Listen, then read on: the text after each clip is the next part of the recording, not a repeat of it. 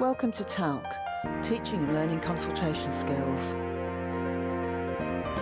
This is the TALC Talks podcast, helping everyone who sees patients to improve their consultation skills, to get better outcomes, and this approach can even increase your job satisfaction.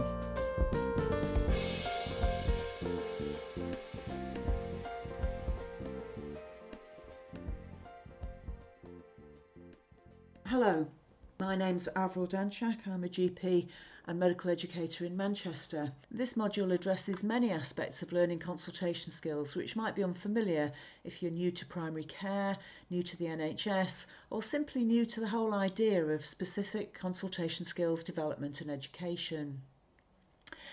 In this podcast and the related one, which is about the voice, we're going to take a really deep dive into issues connected with non-verbal communications. And I'm joined today by Mo. So, Mo, would you like to introduce yourself and tell us exactly what we mean by non-verbal communication? Hi, Avril. I'm Mohan Kumar. I'm a GP educator and an associate dean working with Health Education England.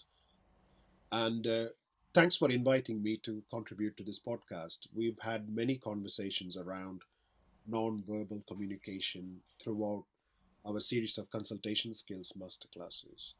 Non-verbal communication is something which is not taught in depth, from my understanding, in undergraduate or postgraduate curriculum, and we felt that it's a really important aspect of how a message is communicated, especially in a in a clinical context because the message we are giving if it's it needs to be understood without any prejudice and it needs to convey a lot more than just the factual information.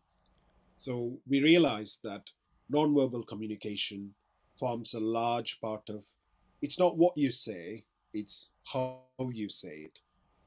It's I when I first came into nonverbal communication, there was a lot about what people traditionally call body language, which is about the movement of your hands, the eye contact, the proximity you have with the person you're communicating with, or the kind of social distance you maintain, your body posture. All these can be interpreted differently. You see that some people use their hands quite a lot in communication to accentuate the message they are giving. We call this kind of active movement of the body kinesics. Um, for example, I come from South India, where uh, my daughter always jokes that how my head is very stable in Manchester, and as the flight goes past Dubai, it starts to come very loose. And then by the time I land in Chennai, where I'm originally from, my head starts to go in multiple directions. And it's a different coaxial tilt can convey different messages. So the whole aspect of conveying messages using your body to accentuate the message is called kinesics. Okay, can I just stop you there for a minute before we, we go into massive detail? Because it, it sounds as though um, non-verbal communication covers a lot more than just sitting down and being vaguely friendly.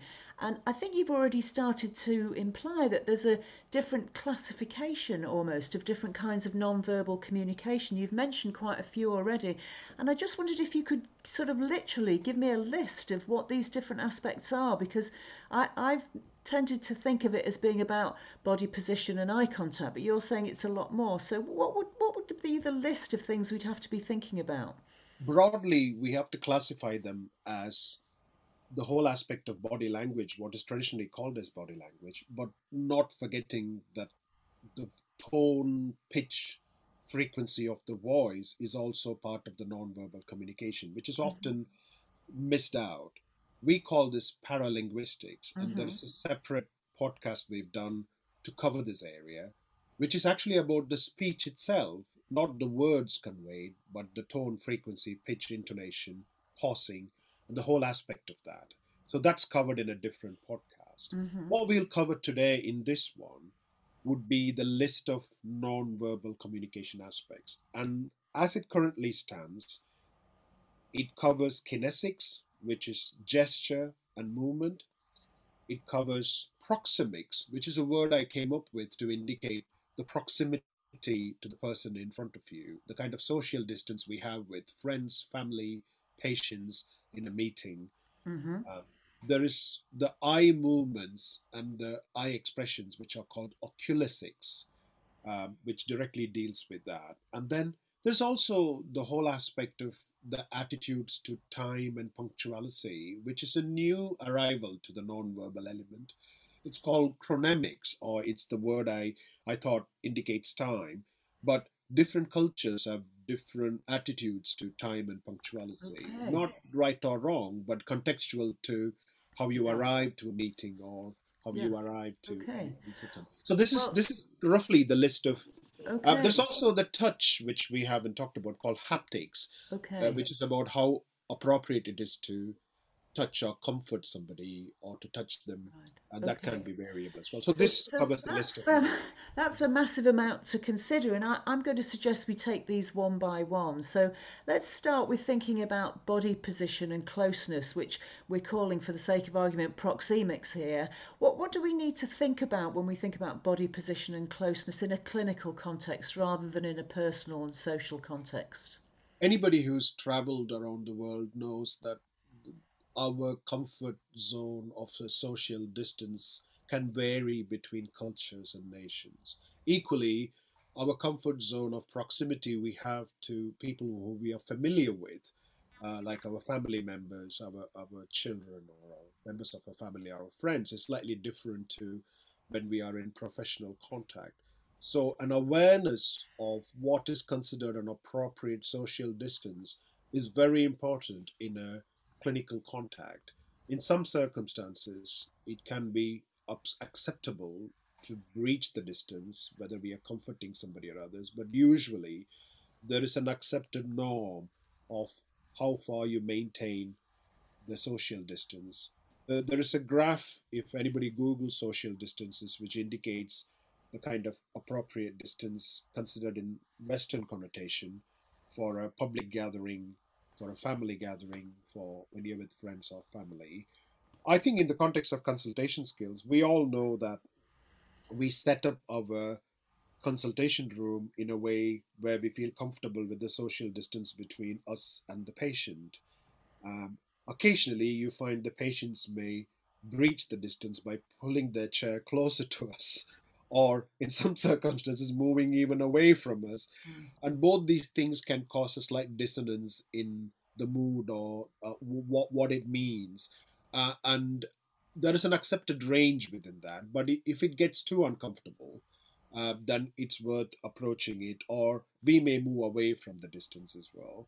In some circumstances like when you're examining somebody it's all equally important that when you realize that you're altering the social distance to seek permission from the individual you're altering to, often you get these complaints or misconceptions when a doctor breaches a social distance without seeking permission can be viewed as an assault or may even frighten uh, a patient, especially when it's an intimate examination. So these are very important. May sound um, like an interesting example of a subject, but it becomes very important in a doctor patient or clinician to patient contact. Yeah, I think that's a, really important thing, isn't it? Is that we, we gradually come to understand a social distance.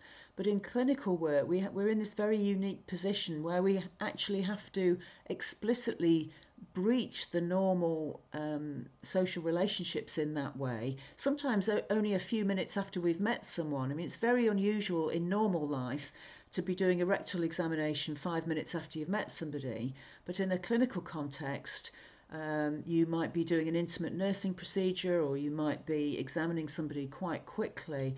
And that, that is where we need to be aware that the social distancing is almost being breached and and to introduce that, to explain it formally, uh, to be kind and empathic, and to remember that what's routine for a clinician can be really frightening or unusual for patients and that patients who've been traumatized in the past, for example, might find even a quite simple touch quite threatening and frightening. So it's often only necessary to say, you know, uh, uh, your arm's hurting, I, I need to examine it. Would you feel comfortable rolling up your sleeve, or would it be all right for you to take your jumper off, or something, without kind of pouncing on someone? So that's a way of negotiating those distances, isn't it? I suppose the next thing which brings to mind for me here is the whole idea about non-verbal communications attached to touching uh, and when we touch patients. So I, I, wonder what kind of things we need to be mindful of in that context. Uh, even more than the kind of social distance, touching um, can be different in different cultures. There's a whole hierarchy of touching from a, a formal, semi formal, informal to something a lot more intimate between individuals. So it's vitally important when it comes to clinical contact that you seek permission when it comes to something to do with examination, as we described before. While we are breaching the social distance, we may also have to touch the patient to examine them in different parts. It can be semi intimate or it may be an intimate area where we are touching, and all this needs to be clarified, sought permission, and usually there will be a chaperone associated with that. But there are other aspects of touch where a clinician or a, a practitioner may feel that the urge to comfort an individual by touching their arm or touching their shoulder. Even this can be, in a large number of encounters. It may not. It may be just part of the message we are giving, but as you conveyed in a, in a small proportion, it may be considered a breach of social space. So it needs to be handled with sensitivity and some understanding of how they are. When a person is in depths of grief, they're crying, offering a, a tissue, uttering empathetic sounds is part of conveying empathy. But occasionally, the clinician may reach across and, and pat their hand or touch them. Usually, it's better to weigh up the situation or avoid it if you can. But if the situation calls for it, be aware of the potential to be misunderstood as well. I think that's an, that's a very interesting thing that you've just said because I heard a psychotherapist say um, many years ago that if people are actively emoting, so they're crying or, or angry or upset in some way, that you should avoid touching them then, actually, because it's a way of almost saying, stop that, um, you know, shut up, uh, and that it can be perceived as quite um, not only intrusive, as you've mentioned yourself, but also kind of a rejecting almost kind of thing, which is not what we want to have. Um, and she recommended just being very calm when people are crying or upset and, and being with them but without touching them. And maybe what I would say is take your time because I always find if you say to people, take your time, and they feel they've got time, they generally take a deep breath and start telling you what's going on. Or you can maybe nudge the tissues in their general direction without sort of going too far with it. So I, I think it's interesting that sometimes people think um, that to show comfort you have to touch people, whereas actually you can show that with your demeanour and, and your acceptance of their emotion in, in a in a non-verbal way, but without touching. I can easily see how a misunderstanding of touch could happen, uh, and you've talked about that. But I, I, thought we should consider gestures now because gestures also vary a lot between individuals. I tend to wave my hands around a lot, uh, but other people don't.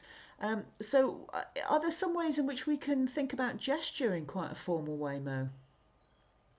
Interestingly, when they looked at doctor patient or clinician patient, practitioner patient communication, when they videoed how people communicate, as you described, some have a very static demeanor where they are not users of a lot of gestures and some do use their hands, their face, their body movements substantially. We can see that with people we know, uh, members of our family or friends. If you start to observe people's gesture, you realize how there are highly kinetic people and some people who are not that kinetic. So it, it begs to think about whether is there a appropriate amount of gestures. The research into nonverbal skills in other aspects of communication shows that there is an optimum amount of gesturing is important to convey the message. If a person remains incredibly static, um, it can be quite unnerving to the person who's listening to the message. Equally, if they are too violently active, it can also intrude with. And this happens when when we travel. There are some cultures with a highly kinetic culture. So I, I I remember going to Italy and saying, well, they are even more active than I am, and I felt quite comfortable in that surrounding. Uh, equally, when I when I met some other cultures where they are very static, you start to feel slightly anxious that am I not getting the message across? It happens in interviews as well, where if the interviewer is very frozen and very monotonous, it's been shown to increase the anxiety levels of the interviewee, um, and they start to make mistakes more. So there's a, some amount of gesturing and tone which alters which conveys comfort in communication. And since we want, in consultation skills, we want our uh, patient to be as comfortable and as relaxed so they can give us as much information, it's important to have an optimum amount of gestures. It's also interesting that evidence shows that when a doctor is conveying or a clinician is conveying a message, a complex message about their findings or a diagnosis, or a management option, a certain amount of gestures help to ease the message, um, can give a lot of comfort, um, can also indicate or add to the verbal message being given. We all use uh, what we call emblems and illustrators. So when we say something is tiny, uh, we may use our hands to convey the tininess. When we say something is too far off, I often, when I'm describing when when a patient is anxious about the cervical smears, I describe the the difference between a borderline and an inadequate smear to CAM 1, 2, and 3, and my hand gets increasingly further and further away to convey how far we are from the dangerous end of the spectrum. I think this section of uh, nonverbal, especially emblems illustrators, will really benefit from a, a, a short video which uh, we'll be providing alongside the podcast so people can actually see what we are talking about. It's difficult to describe, but s- simply put, gestures include what we call emblems, illustrators, regulators, and adapter gestures. Okay. Equally, static positions, whether we are leaning too much forward, leaning too much backward, whether we are sitting very still, can also add or hinder some of the messages we are trying to give. I think that's really interesting, and I think the, the video we're going to make to illustrate some of these gestures will be interesting to many people. And I think we, we need to start with that thing you were just talking about there about body position. Um, and because even quite basic things are sometimes not done well, aren't they? I, I've had a consultation myself with the nurse who sat with her back to me, literally. Um, and it's hard to convey the impact that has on the communication if somebody literally isn't looking at you. And even just the arrangement around the side of the desk or which side of the desk people sit on, uh, these are kind of whole body gestures, aren't there? But I, I think those other things you're talking about, very specific gestures to convey meaning, uh, which we will show in a video, are also really useful ways to support what you're saying to people, and, and that's a really good thing. I'd like to move on now to think about the eyes because eyes give a lot of uh, clues about what somebody's communicating to us. Uh, can you talk about eye contact and other things that, that give us clues about people's thoughts and feelings? I know in a lot of literature they say the eyes are the window to the soul. It's a lot.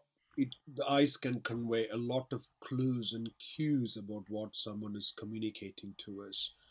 It could be the gaze, how they are looking at us, whether their eyes are lowered, whether they are viewing us directly, whether they are looking around.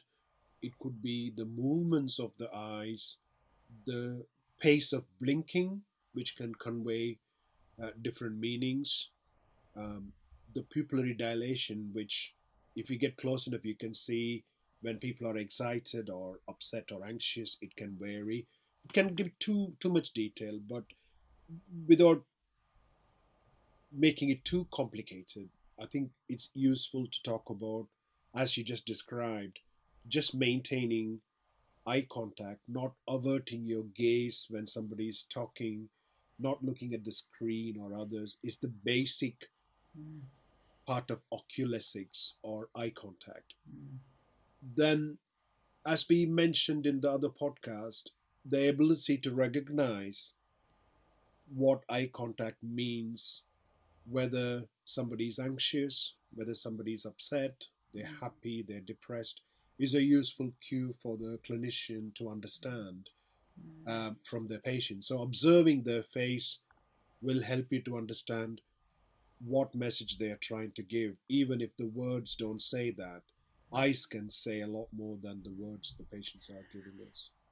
That's very interesting, and I think watching people's eyes, you can often get a sense of uh, if their eyes are moving around a lot, perhaps that they're anxious or they're thinking about things or they've got concerns about things. You can often see people beginning to get tears in their eyes, which they will often try and suppress in a, a consultation, but it can be a clue to say, This has affected you.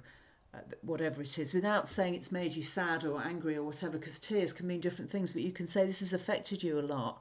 I can see that. Tell me a bit more, and then people can convey the emotion that you've picked up. So the eyes can be tremendously useful in that in that way, um, and perhaps rather more than we think about just with uh, eye contact. It can go quite a lot beyond that. I'm just thinking now about how clinicians can learn to improve their non-verbal communications is it just a matter of being aware, or are there specific things that we can do to get better at this? And I'm wondering if you've got any ideas about teaching and learning this. We talked about listening in the paralinguistic podcast, where you close your eyes and you listen to the tone, the pitch, and the frequency. In this section of non-verbal communication, it's the opposite, where you turn the sound off and you watch. So, in a recorded consultation, I found that when the trainee and I turned the volume off completely and observed just what the patient is doing, you suddenly realize there are so many non-verbal messages being given in terms of hand movements, eye contact, head tilt, the body posture. And equally, observing themselves without the sound on, where you're focusing on and being more self aware. Often it can be quite unnerving. This is why people say, I hate watching myself on video because it suddenly makes you realize on all the different nonverbal elements your body does when you're talking. I remember once, after years of doing presentations, there was a training program which offered to improve your presentation skills by videoing when you speak uh, to a PowerPoint or when you're doing a presentation for five minutes. And then they literally broke it apart and showed how I moved my hand, my head, my eye contact, and how in some sections it actually accentuated and helped the message I was conveying and in some sections it was hindering the message mm-hmm. convey. Mm-hmm. So it's not about giving everybody a right robotic gesture to do in a consultation. It's about being aware of where your non-verbal communication aids the message and in which aspects it can hinder the message or may confuse the receiver of the message. Mm. And this can vary to individual to individual. So it's not there is no fixed construct because we you don't want everybody to look and behave and act the same. That can be equally unnerving for patients. They'll think we've been taken over by the Stepford doctors. yeah, yeah. Um, we've been replaced by AI uh, as part of the NHS reform. They might think that. So we need to maintain our individuality and personality, but only realize that where that extra non-verbal gesture can aid the message we are giving, and on circumstances where it's hindering, to do less of it. So there's a range within which there's a comfort zone. So it, working with the sorry to um, Mm. working with individuals or a group, turning the sound off, observing the video, but having some construct. So as I mentioned in the other podcast, we've done a, a, a setup called a nonverbal communication assessments tool, which basically is just a breakdown of oculesics, kinesics, and how within a consultation your social distance, eye contact, body movement is observed and described, Mm. and then that description allows the person being observed to make a judgment call with the support of the facilitator that this is aiding or Mm. hindering with the communication. Equally important is observing the patient doing that. Yeah, I, I think that's so important. And we come back to this theme over and over again when we're thinking about how to improve things. Is it's really important to be able to describe and accurately what's actually happening, not to say uh, you, know, you didn't have very good eye contact, but to say at this point you had eye contact, then you started looking at the floor, or then you started looking at the computer screen. So you can describe accurately without saying whether it was good or bad, because there might be some situations where you say to a patient, I'd like to look at your prescribing screen now. I need to check something. I'm just going to look at that. So it's appropriate to look somewhere else if you introduce it. Um, whereas you might, you know, not do that and it might seem quite rude if you suddenly stop looking at somebody. So it's about describing first, isn't it? I think one of the other interesting things which I know some trainers have suggested to me is is to look at non-verbals in other situations. So again, maybe in films and so on, but also maybe we all love people watching, don't we? So you know, if you're in a coffee shop or if you're on a bus or you're just in a crowded place, just watching what people do and how they interact and trying to work out what messages are those two people on the other side of the room giving to each other? Are they happy to talk to each other? Are they unhappy with each other? Are they close to each other? Have they met before? Or is this a business meeting? Or is this a meeting between friends?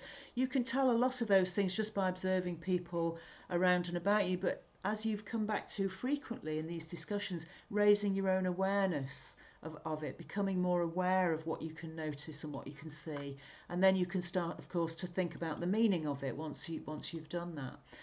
Okay, there's there's one other thing I'd like to talk about which we haven't really covered, and which I think for most people would be considered an unusual aspect of non-verbal communication, and that's the idea that you mentioned earlier on about chronemics, uh, particularly this idea that people communicate non-verbally in their attitudes to time and punctuality, and that there are sometimes different cultural, social, or personality differences in people's kind of approach to punctuality. And I wondered if you could say something about this and how it works. Absolutely. I think, as we mentioned earlier, chronemics or the attitude to time used to vary between different cultures. In the global construct we are having now, where people travel a lot more, communicate a lot more, the concept of time is very important. Uh, but at the same time, some of the differences are getting blurred. Um, if you're catching a train, if you're catching a bus, if you're catching a plane, you realize that, or, or you're going to a, a, a film showing, um, the time has to be mentioned on when it starts. Whereas social events like weddings and funerals can be quite traumatic in a cross cultural setting. I remember uh, when Louise came to visit India to attend one of the weddings, she she was mortified at the kind of fuzzy concept of time as when the wedding actually takes place. Apart from the actual ceremony, the whole concept of when a reception or a function takes place can be moved. So there's something about relationships and certain people arriving is far more important than starting on time in some cultures. And in other cultures, uh, the time becomes a lot more a priority because people fit this around their life. It's not just they have an open afternoon to do everything. Um, I, I say it with a lot of caution because while these used to be stereotypically different previously, I've noticed in my travels now things are changing a lot and mm. it's a very movable feast. But still, I think a lot of Western cultures, and and somebody once told me that if you're a, a colonial culture, your timetable becomes vitally important to your safety and running 50 countries across the world. Uh, whereas if you're non, if you didn't have that uh, timetabling or, or uh, and, and I think the, the whole aspect of communication, whether it's through mail, uh, telegram, um, travel, everything is changing uh, at a pace where these differences are getting more blurred. But I think from a teaching and consultation skills point of view, we are we do have the construct of appointment times and appointment lengths, um, and I think sometimes people may forget that. Uh, just like how the doctors have important parts of it, the patients do too. Mm. So it's not sometimes there may be a bias where the doctors feel pushed out if the patient doesn't arrive on time, but when they run late, uh, it has okay. to be they think it's yeah. okay but the patient may have three different appointments that day and may not be able to go so i think it's really important to not to assume that when, when a trainee or a learner or an employee start at the practice that they accept the chronemic culture of the practice yeah. but to actually cover that in induction to say the patient appointment starts at nine but usually takes half an hour to settle in, get a cup of coffee, log in. So don't just give this precise time something starts, but the time it takes for it to settle down, and invite the learner to describe how punctual they feel they can fit into the timetable because they may have children to take care of and things to do. Mm. So it's a negotiation. But if you set it at the beginning, then you don't have these issues of people yeah. coming late and running. I, I, I like to just sort of pick apart this idea about different attitudes to time a bit more because I know you've proposed a classification. I think other people use it as well, where there are kind of monophasic cultures and polyphasic cultures. And I think in the West, and uh, I think it's partly colonial and partly capitalism, where everyone had to get to the factories on time and do their work on time, and the workers had to you know, be disciplined and well organised to make lots of cotton or whatever it was there's definitely a kind of idea that there's a linear thing and things are going to happen at certain very specific times.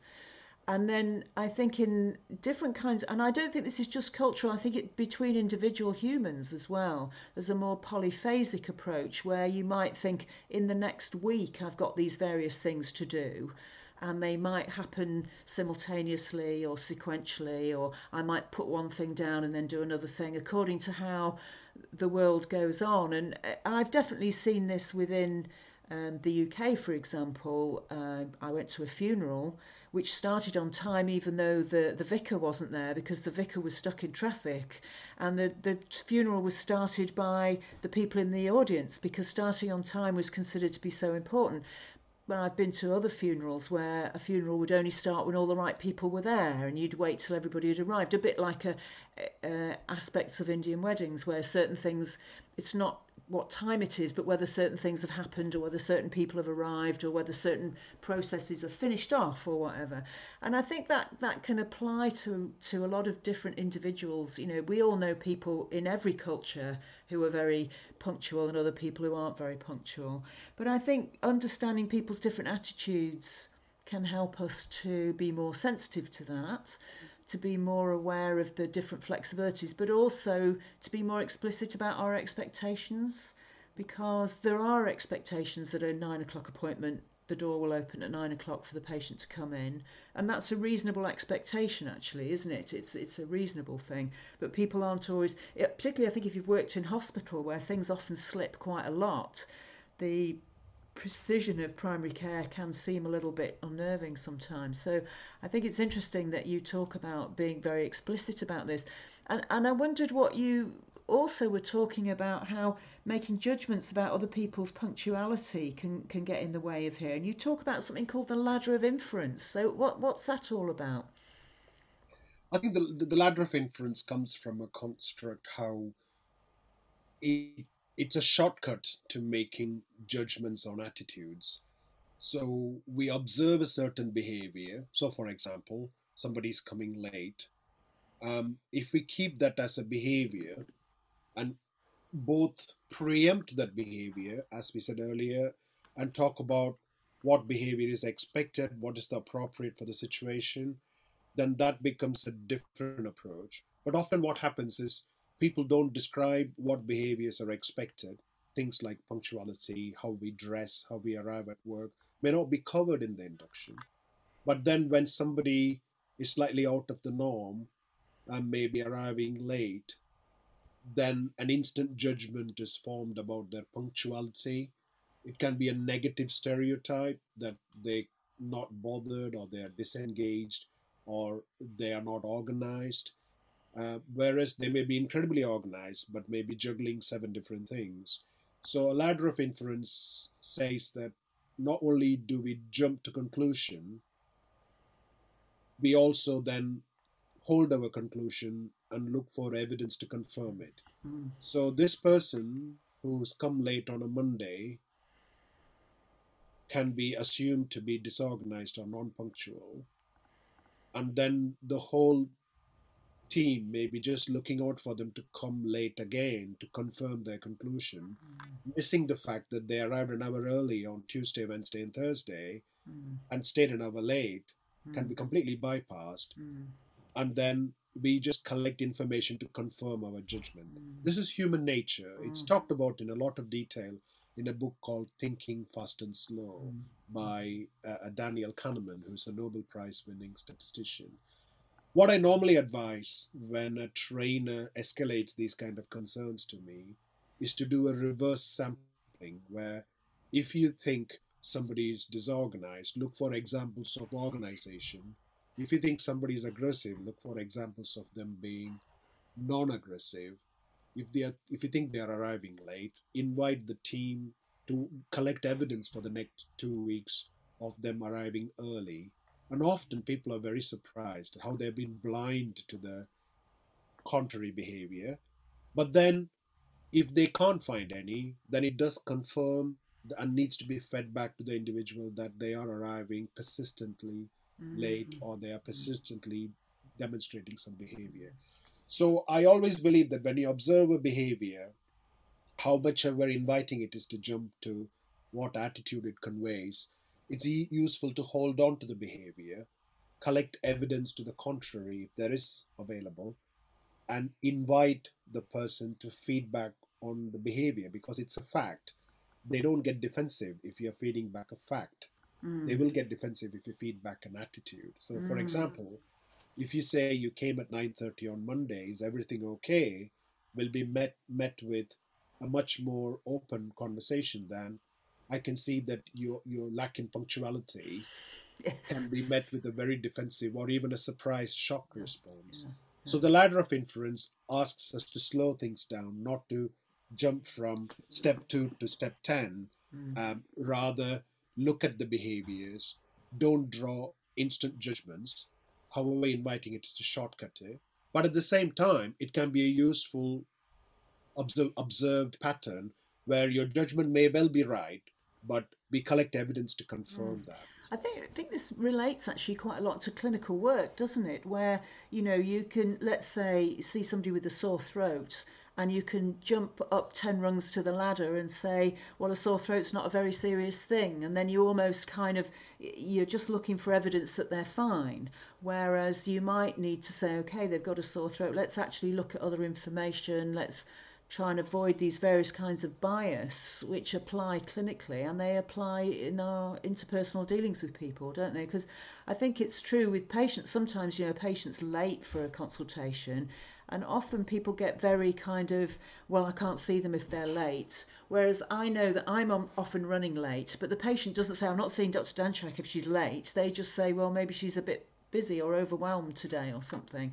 Um, and you know, just because somebody's late once, you do tend to remember things that stick above the norm. And actually, as you say, you've got to look much wider and get a wider set of information to work on it'll be useful to go right back to what we said about the monophasic and polyphasic cultures. We are not saying one is right and one is wrong. They both have pros and cons. If you have a monophasic culture heavy on punctuality, but maybe less on flexibility and willing to work a little bit later on, I've seen many workers in India, they may not start on time, but they will stay back and finish the job, even if their job finishes at five. Whereas in other cultures where they are punctual, they work to rule, and if Yeah, the work left unfinished, they say, "We'll come Yeah, back tomorrow." Yeah. So each has its benefits, and it can have, but it's Right. it needs to be contextualized to the scenario. Yeah, Uh, and I think globally things are changing, and there are no longer stereotypes, but it's become very contextual to the scenario we are working on. And you're absolutely right. Patients, in, in the context of patient communication, and even in the concept of diagnosis, the ladder of inference is a huge issue. mm, I call it um, cyberchondria, where people with a headache mm, look at Google it and then go for the top rung of the Yeah. ladder, saying, "Have I got a tumor?" yeah, rather than think about all the other rungs. And this is where a doctor's skill in exploring headache is a symptom, mm, cancer or tumor is a diagnosis. mm, Let's work what other conditions can cause this symptom. So stay with the symptom. yeah, And I we sometimes have to push back because patients may use a diagnosis to convey a symptom. So instead of saying headache, they will say, I think I've got migraine. yeah. And we need to say, you have a headache. Yeah, Let's yeah, describe the headache. And then come So it, it's it's a lot about. Uh, I, I'm just going to reinforce the phrase that you mentioned there, which is to to, to stick with the behaviour and to stick with the the observe uh, what you can observe and see, and that's always the best way to kind of move forwards really. So I think non-verbal communication has turned out to be a lot more than just posture and where we put our chairs. And I'd like to say thank you to Mo for opening our eyes to the wide variety of different ways that we can communicate non-verbally. There's going to be more detail about all this in the written materials, which will be on the TALC website. And also, there'll be a short video to follow this, which will show some of the gestural communications that we can achieve within our consultations. So, thanks very much, Mo, and uh, I hope you've enjoyed this podcast. Thank you, Avril. This podcast was brought to you by NHS professional educators, making training available to all.